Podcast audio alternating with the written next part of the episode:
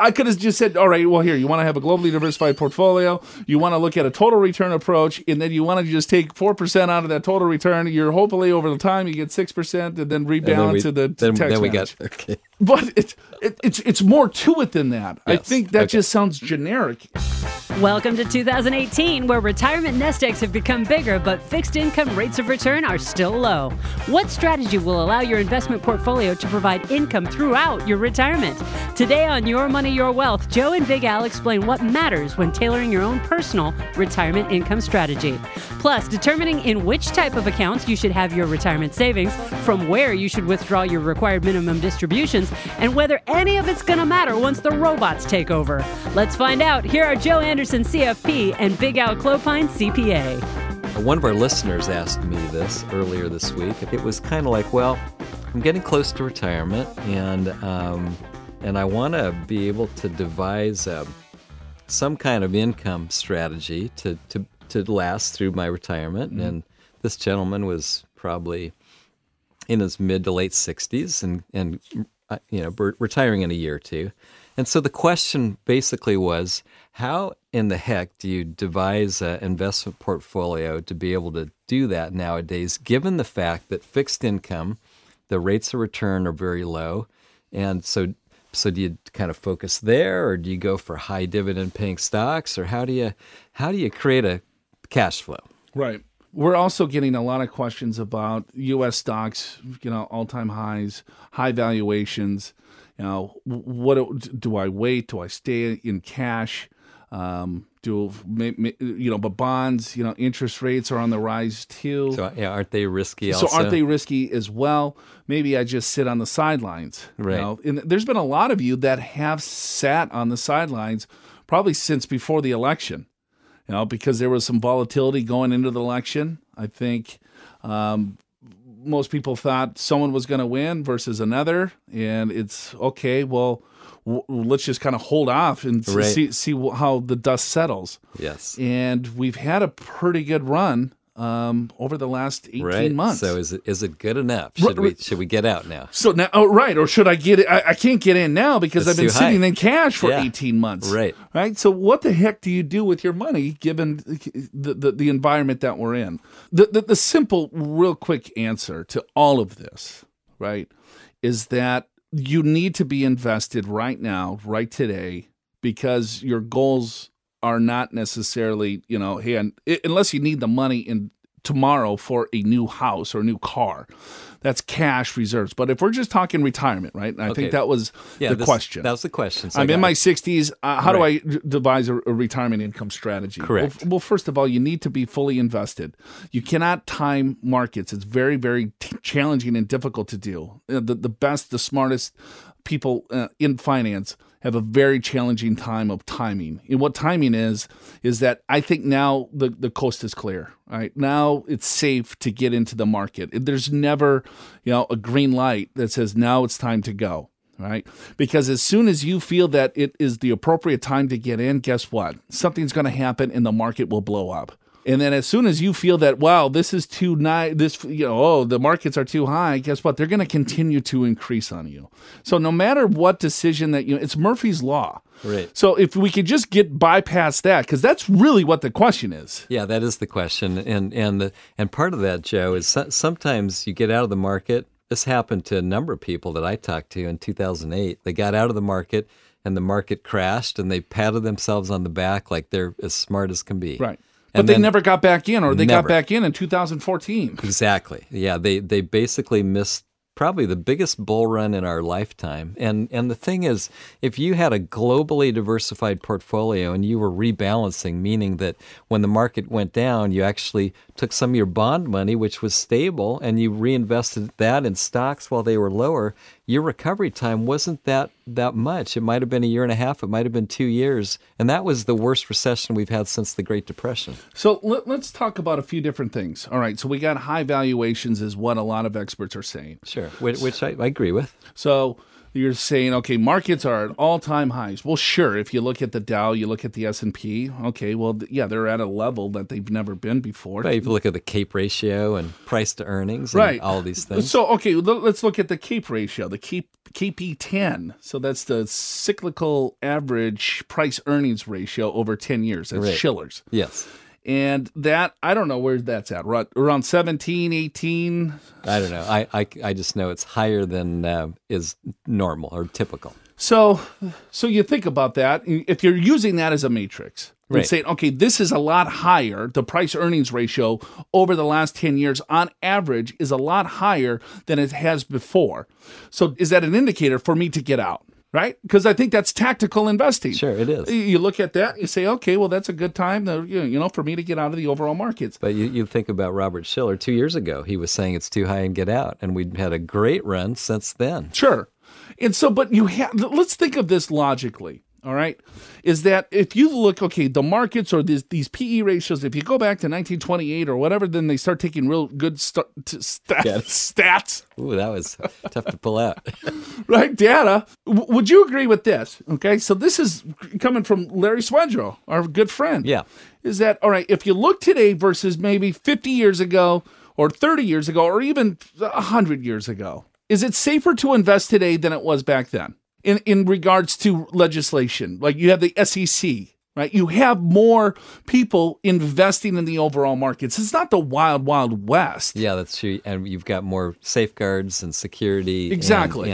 And of course, it's never foolproof. And we know that the market can get overblown, and it does correct, and we expect it to correct. And as a matter of fact, Joe, that's part of this whole thing about investing. The trade-off for getting a higher rate of return is it's going to go up and down more than you would like to, but that's what you put up with.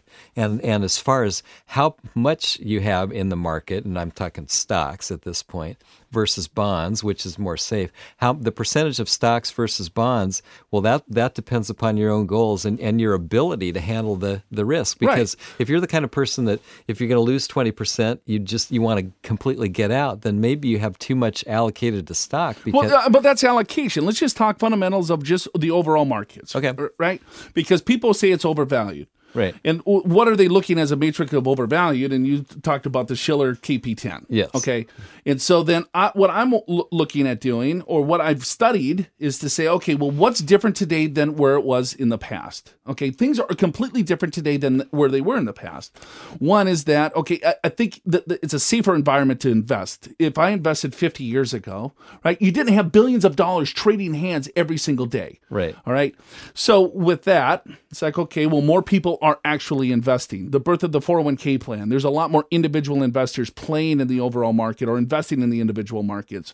If you look at the $24 trillion in retirement accounts, IRAs, 401ks, 403bs, TSP. Before, it was just institutional pension money, right? So you have a lot more players in the game. You have a lot more dollars trading hands.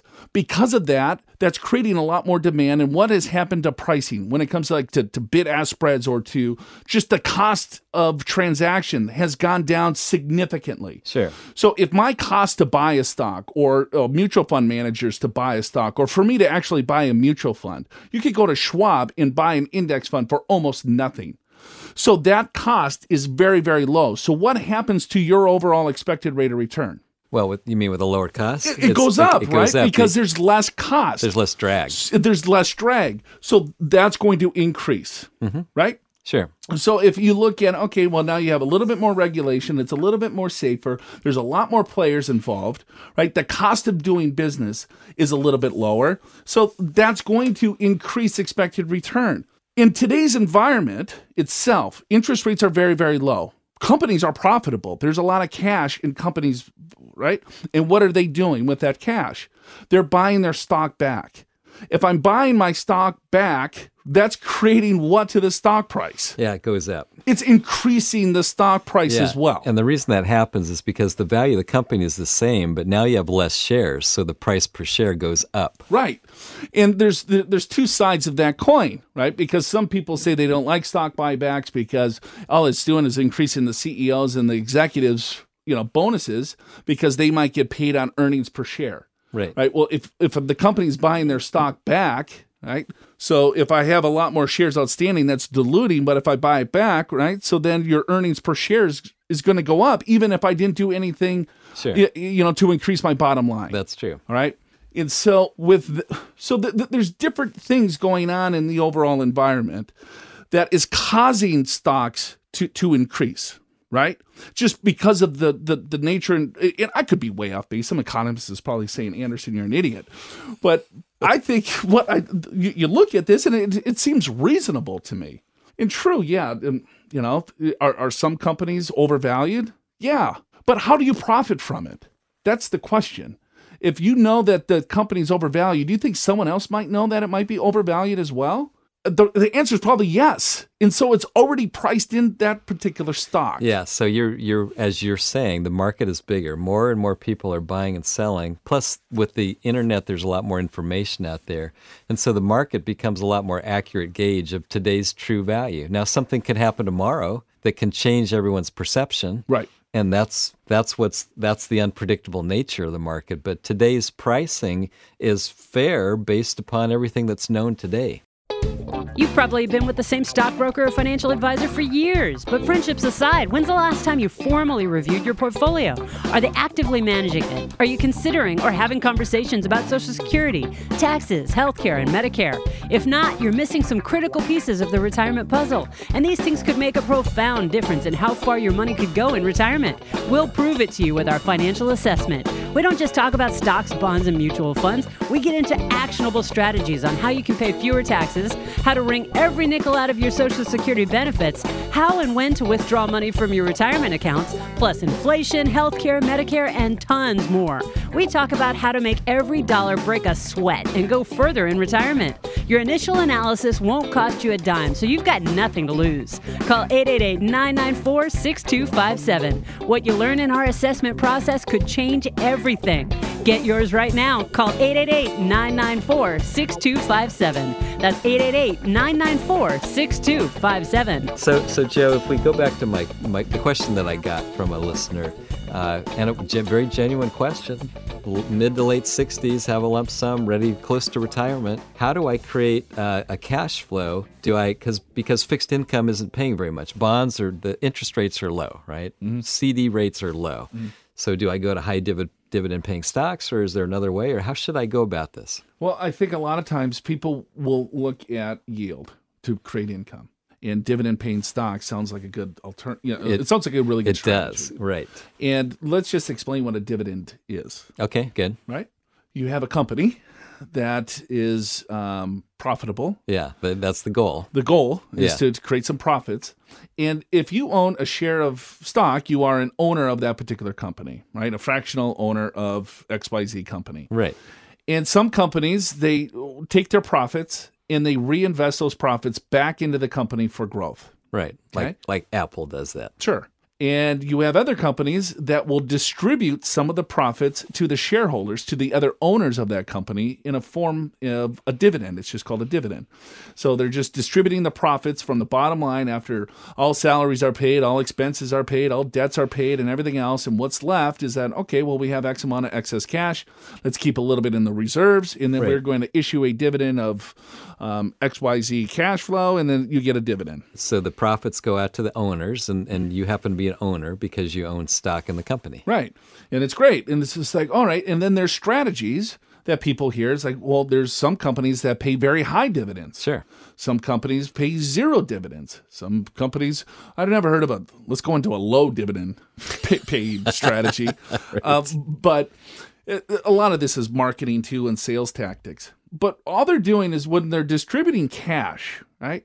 What happens to the stock price? It goes down by the amount of the dividend, which people do not understand. They don't. So let's explain that, because the value of the company is based upon future profits, current assets, and current assets include cash. Right. And so when you have a big pile of cash and you give it to the owners, now the company has less in assets, so now it's worth less. And the stock actually does go down the next day. Now, some of you are going to be saying, but no, because I got a dividend once and the stock went up. Well, that's because the stock itself would have gone up anyway, just because of market factors. But if the stock was going to be flat, as soon as they pay a dividend, the stock price goes down to reflect that difference. You put the company in a bubble. Yes. Right? So it won't go up or down. It won't go up or down. It's in a bubble. It's a $10 share stock. They give a $1 dividend. That stock price will go down to $9 a share. Right. That's the mathematics of it. Yes. Yes. And that has to happen. Right. And it does happen. But what people get confused on is, like you said, Al, it was like, well, no, that doesn't happen to my stock. It always goes up. Because I got a dividend and, you know, my stock price went up. It's great. I get growth and dividends. Well, if they didn't, let's say you're $10 a share, it gives you a $1 dividend, and then all of a sudden the stock price went up to $11 a share. Right. If they didn't give you the dividend, it would have went to $12 a share. Yes, that's correct. Right? It would have went up even more. That's what's hard for people to realize. Because stocks are volatile. Right? Yes. And then, but people equate the stock dividend to a coupon payment with a bond. They do. I agree. Yes. It's like, all right, well, here, I want some high coupons in my bonds and high dividend paying stocks. I'm just going to live off the dividends and the interest, never touch the principal. I mean, that's how people invested 40 years ago, right? And I think now the baby boomers, right? Where do you think most baby boomers learned about investing or about a lot of personal finance? From their parents. From their parents or their loved ones or someone that they trusted. Sure. Right?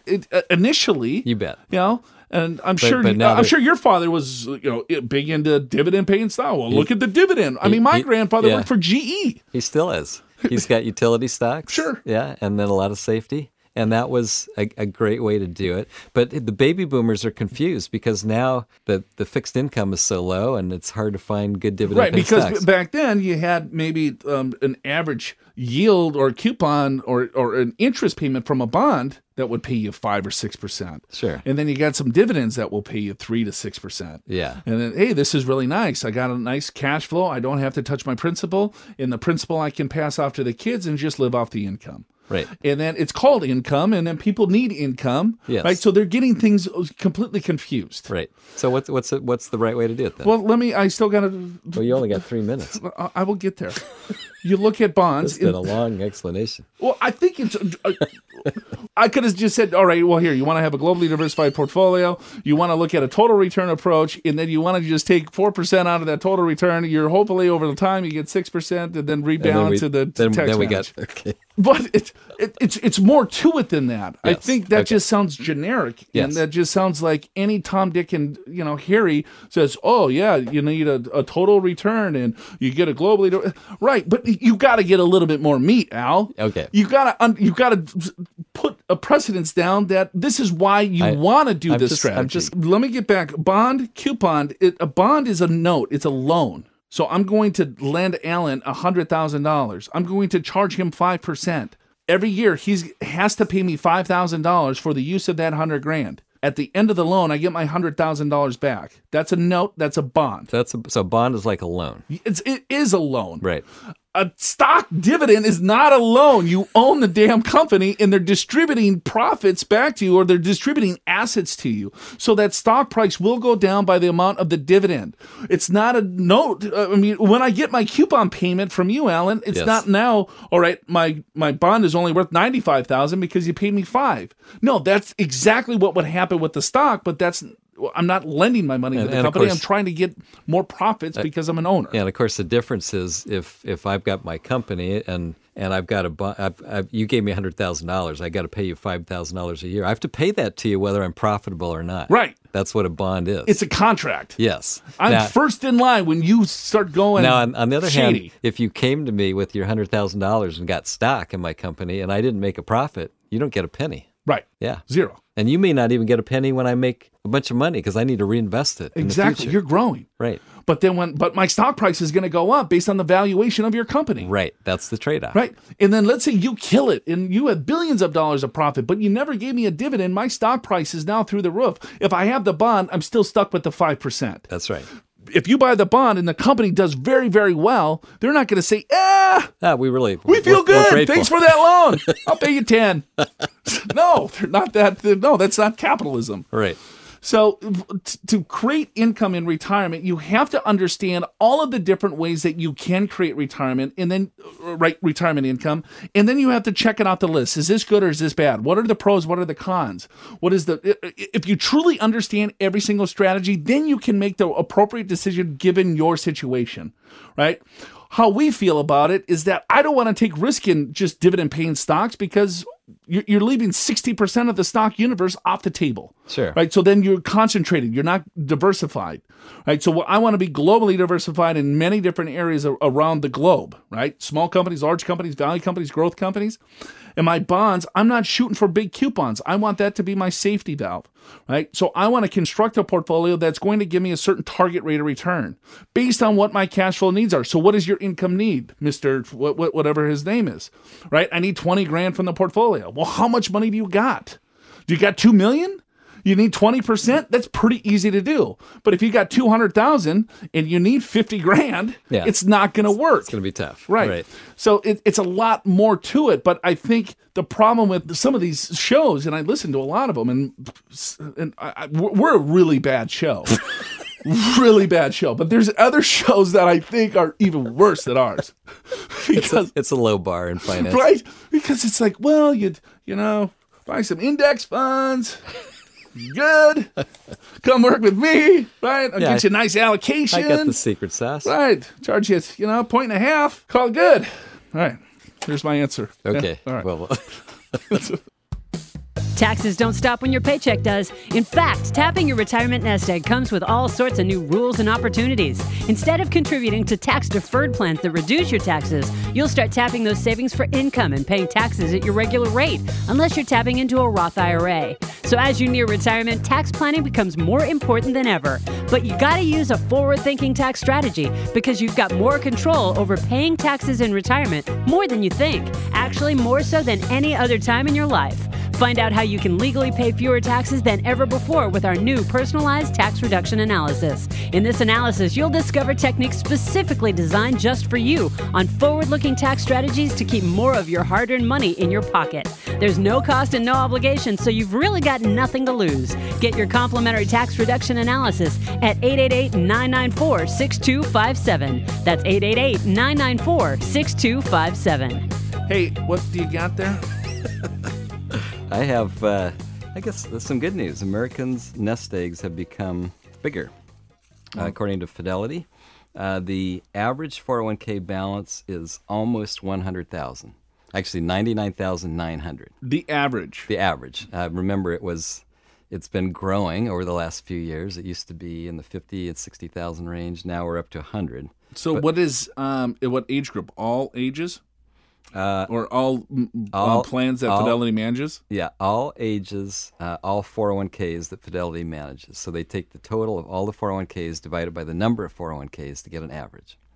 So participants. Participants. It includes younger people, obviously, but that are just starting out. But a lot of young people, they don't really take advantage of their 401ks, which we talk about on this show.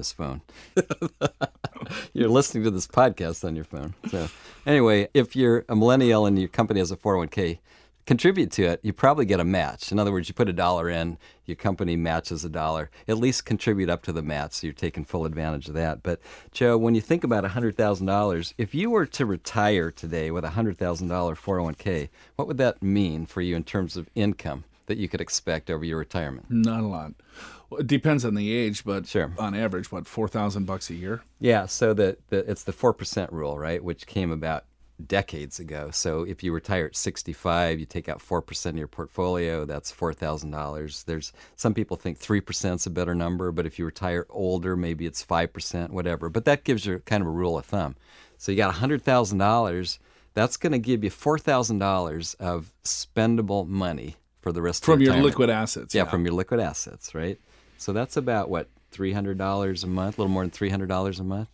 Not too much. It's frightening. Yeah, if that's the average balance. Right. But better than that is the average IRA balance. It's $103,500. Huh. Yeah. That's interesting. Yeah, so those are higher still. And I'm not exactly sure why. It may be because some people are retiring and rolling their 401k to their IRA, which is something that you can do. Many people do because they have too many retirement accounts, so they consolidate everything into an IRA, so it's simpler to keep track of.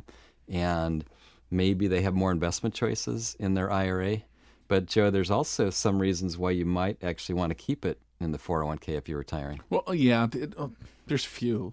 I mean, it depends on what your overall goals are and what you're trying to accomplish. Yeah. But I think you have to, you know, I guess the big buzzword now is always, you know, the fees, right? The fees. But, I mean, there's a few things, like if you're still working and you're 70 and a half, right, you might want to keep your 401k because you don't have to take a required minimum distribution out of that. If I separate from service at 55, mm-hmm, I have free withdrawals without penalty. That's right. From my 401k plan. Yep. And but people get confused with this rule, so let's kind of take a step back.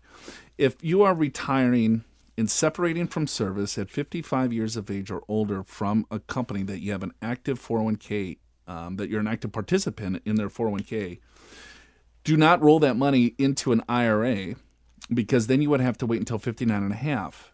If you are 55, you have access to those dollars. You still have to pay taxes on it, but you are exempt from the 10% tax penalty. But if you have an old 401k plan, and then you retire at 55 and you want access to that plan, no, you have to separate from service from your active plan at 55 to have access to those dollars. Right. So just so I'm working for XYZ company. I separate from service at 55.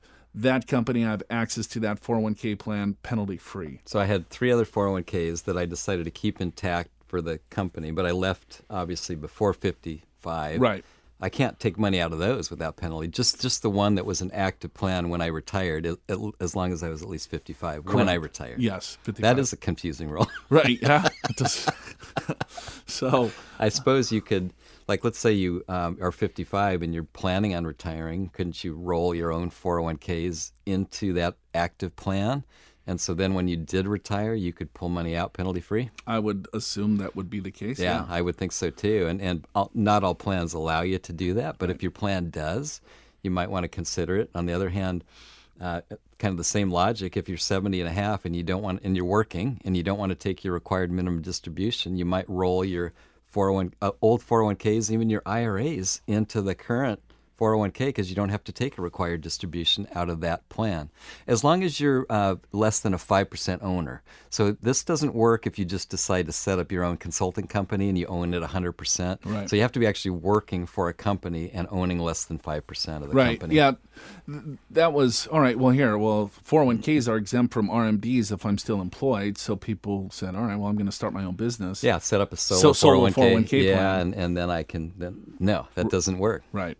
So there's pros and cons to every financial move. So that's why it's challenging in a sense on this radio program, because we got to just spit everything out. Yeah, you know? Right.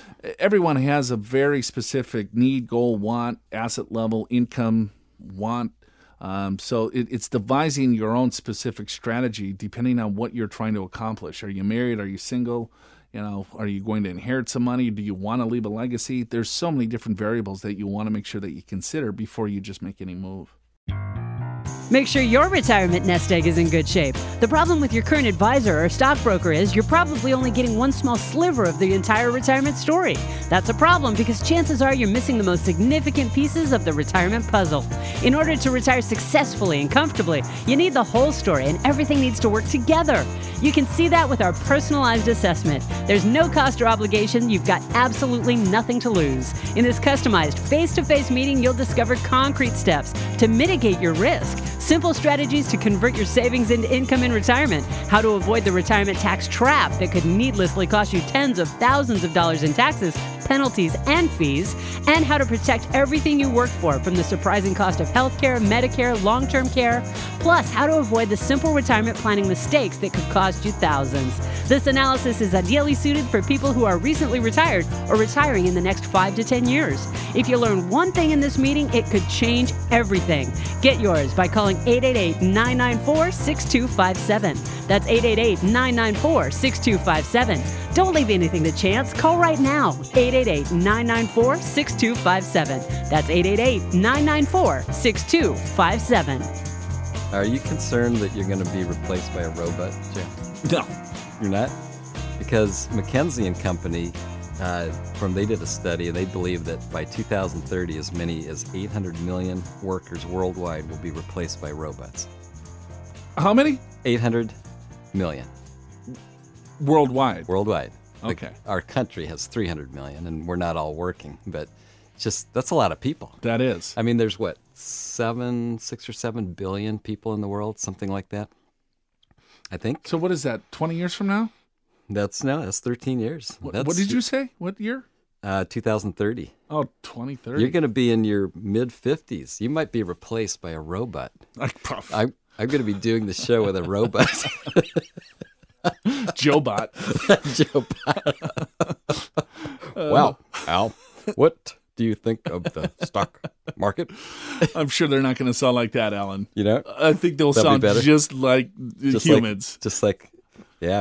But anyway, so it says, here's what they think. They said that for some industries, an increase in automation won't mean a decline in employment, but rather a shift in tasks that need to be done. For example, oil up the robots. You need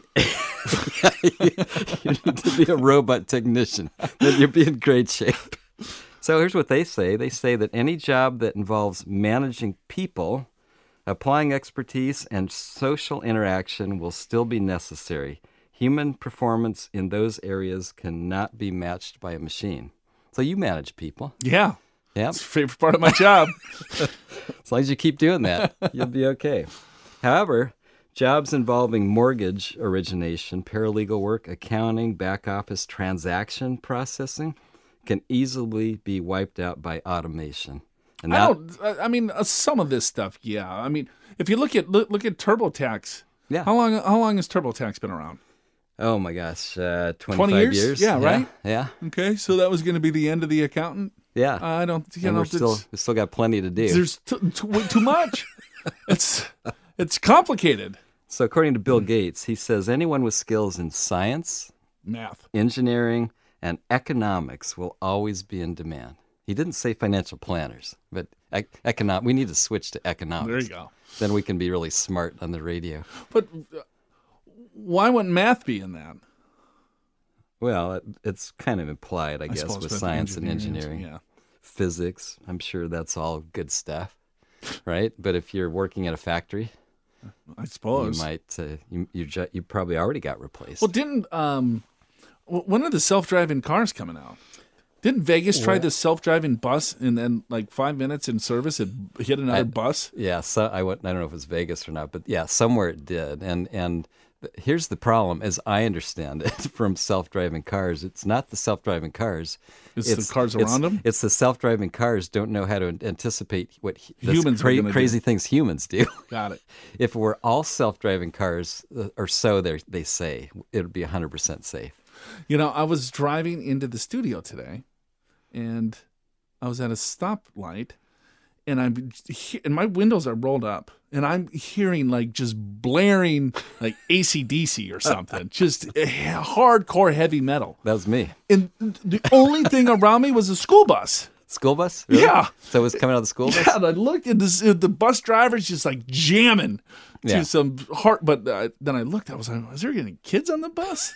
I guess not. That's before he picked them up. Yeah, right. That's or maybe he dropped them off. He just had to unwind a little bit. That's to get into the mood of picking up the kids for the day. Just getting fired up. Right. Yeah, probably Saturday, little field trip or something. That's all you have on the robots? Yeah, that's all I have. I'm just cautioning you because by 2030, I'll be in my 70s. I don't have to worry about this problem. You're done. You got a big problem here with robots, maybe replacing. Well, all right. So let's say that I have 3 nephews. Yeah, 6 and 8 and 4. I wonder. So they gotta. Well, I suppose you could be in the arts. Yeah, true. I don't know. Well, maybe a robot could draw a painting better than we can. A robot can't dance. Who wants to watch a robot dance? Maybe they'd be really sing. Good.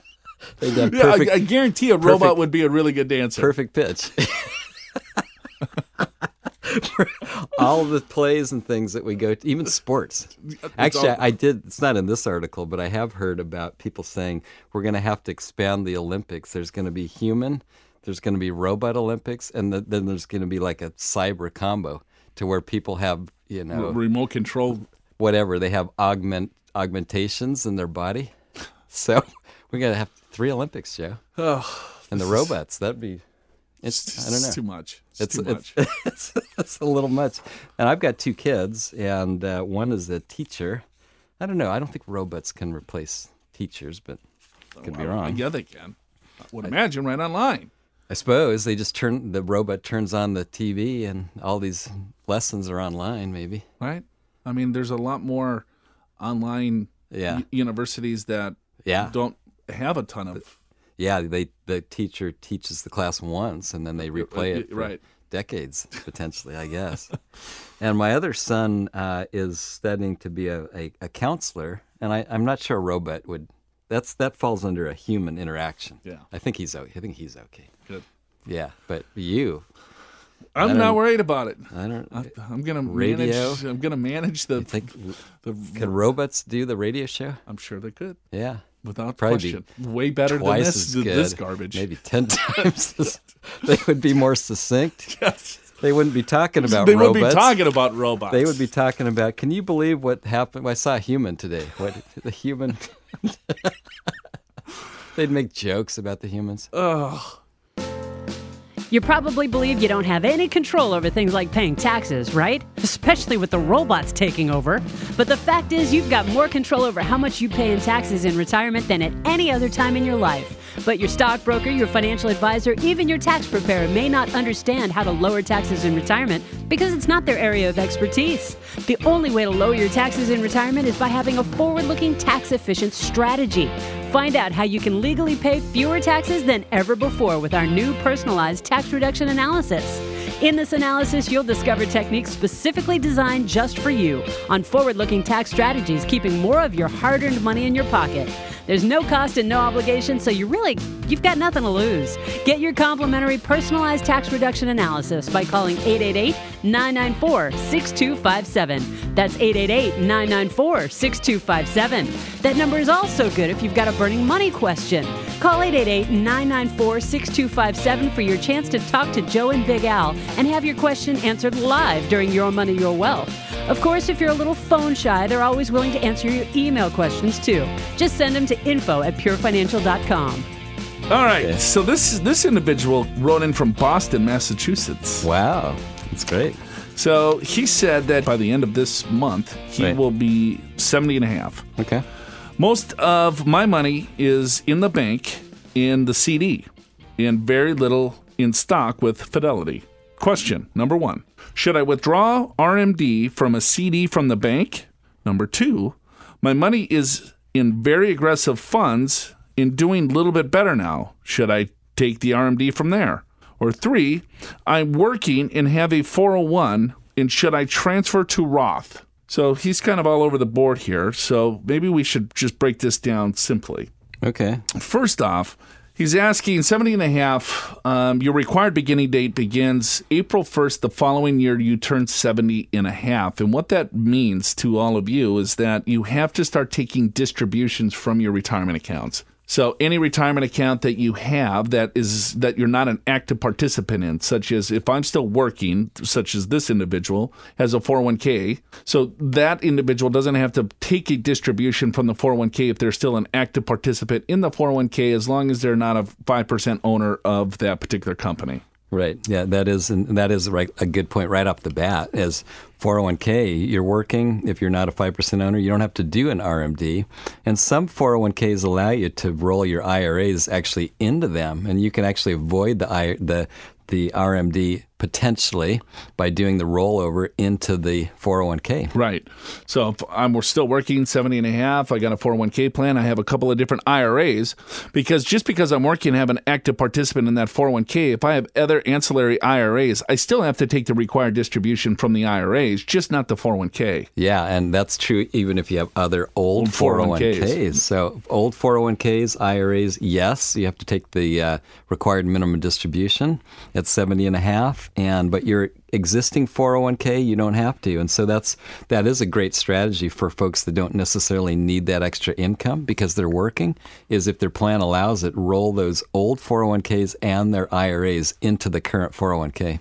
So the question then begins with, all right, so he now has to start taking distributions. So he has to start pulling money from the accounts. The reason for that is that the IRS wants their tax money, right? Because you got a pre-tax contribution going in, it's grown tax deferred. And then now once you reach a certain age, the IRS says, all right, start taking some distributions from the account so we can tax you. Right. So the question is, well, he's got CDs. He's got an IRA with some CDs in it, so a safe investment. Then he's got another IRA with aggressive stocks. He's like, man, the stocks are doing really well because the market has performed. The CDs are giving me whatever, 0.5%. Which account should I take the required minimum distribution from? Yeah, that's a great question. And so I'll presume he's got more than one IRA. Correct. And when it comes to IRAs, Joe, the tax answer is it doesn't matter. In other words, you can calculate all your IRAs as if they were one IRA and take your required minimum distribution out of whatever IRA you want to pick. By the way, that's not true of 401ks. If you have multiple old 401ks when you retire, you have to do an RMD from each 401k. It gets confusing. Right. You could do a full aggregation of your IRAs and take it from one IRA if you have multiple accounts. But if you have other 401k plans or other 403Bs or any other type of retirement account, you're going to have to take a separate distribution from that. And if you don't, then you're subject to a 50% tax penalty on the dollars that you never took out of the retirement account because you thought you satisfied the RMD with the distribution that you pulled out maybe from the IRA. Yeah, and even though you took out enough on a complete aggregate basis, they don't look at it that way. So some people they get their old 401ks and they roll them into IRAs, so they just have to worry about one calculation. Makes it simpler. Yes. So what say you? Should he take it from the CD or should he take it from the aggressive IRA? Well, to me, now this gets into a little bit more investment question, and I'm not sure we have enough information to answer that. So I think what I would want to know is when he's going to retire, how much income that he needs, and how much fixed income he already has from Social Security or pensions, right? Get a sense of what he thinks his longevity is, whether he's married or not, whether he wants to increase his spending in retirement or not, or whether he wants to downsize his home. All of these factor into figuring out a correct investment allocation. And the fact that it sounds like he has the most of his money in a CD, I'll make an assumption here, maybe that he feels like he's got enough money where he feels like he doesn't need to be that aggressive. So I'll make that assumption. So would you say it doesn't matter? I would say I would like to take a look what his investment allocation should be. Okay, well, let's just assume he's got the right allocation. Okay. Because I think the question is, in real simple terms, is that I have an aggressive investment, should I take it from there, or a very safe investment, should I take it from there? And I think he might, let's just assume he understands that it doesn't, he knows that he has to take a certain amount out, right. But he's like, I got these two accounts, they're both IRAs, which one should I take it from? Well, again, I don't know what the allocation is, but let's just say the cash is 90% and the aggressive stock is 10%.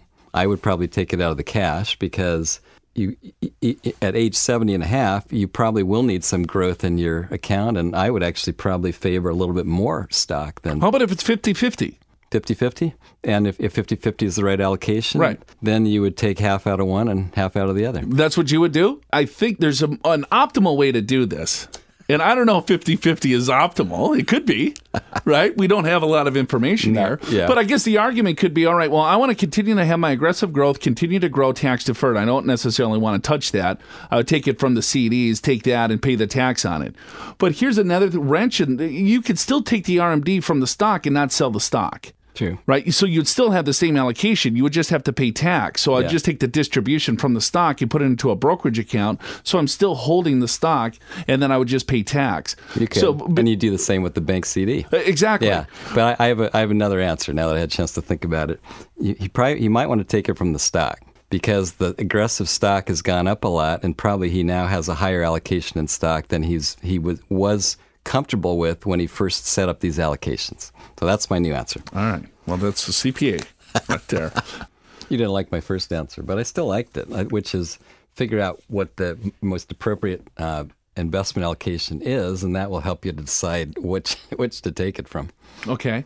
So there's different rules of thought there. Mm-hmm. Me personally, if I'm looking at a deferment of taxes, yeah. All right, so you have a very safe investment that's not necessarily growing versus another investment that is growing, right? Wouldn't you want to have that investment continue to grow in a tax-deferred manner where you don't necessarily interrupt that growth? And if he doesn't necessarily need the money, right? But we don't know that answer. Sure. Or if he needs the income, then it's going to be something completely different. Then you have to create a retirement income strategy to figure out where you're pulling the money and why and what the tax consequences are going to be and so on and so forth. On the other hand, you may want to distribute the stock out of Fidelity to your brokerage account, keep it in kind, and now you got all future growth capital gains. So that we don't have enough information. That's why we're kind of giving all kinds of answers, because a lot of it depends on circumstances we don't know. And I think that's the problem with individuals listening to programs like ours. Yeah, they assume one approach for everybody. One approach is the right approach for their overall situation, which is definitely not true. Exactly. It's not a cookie cutter answer with anything. I think most of it is the caveat. It depends. His final question was, I'm working, have a 401, and should I transfer to Roth? Who knows, right? I mean, what's your tax bracket? How much money do you have in qualified plans? What is actually your required minimum distribution, right? Are you in good health? Are you in bad health? Who's the beneficiary of the accounts? Yeah. Are your kids the beneficiaries of the accounts? Are they in a lower tax bracket than you? Are they in a higher tax bracket? All right, that's it for us. For Big Al Clopine, I'm Joe Anderson. Have a wonderful weekend, everyone. We'll see you again here next week. Show's called Your Money, Your Wealth.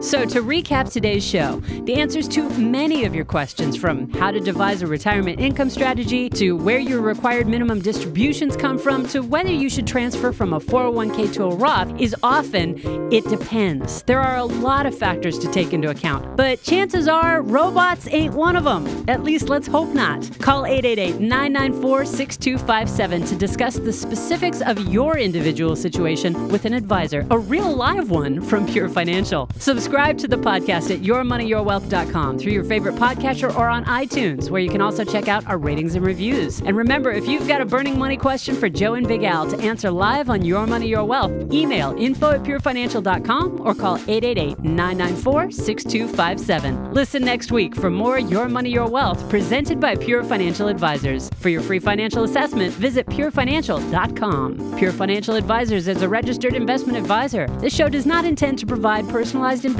advice through this broadcast and does not represent that the securities or services discussed are suitable for any investor. Investors are advised not to rely on any information contained in the broadcast in the process of making a full and informed investment decision.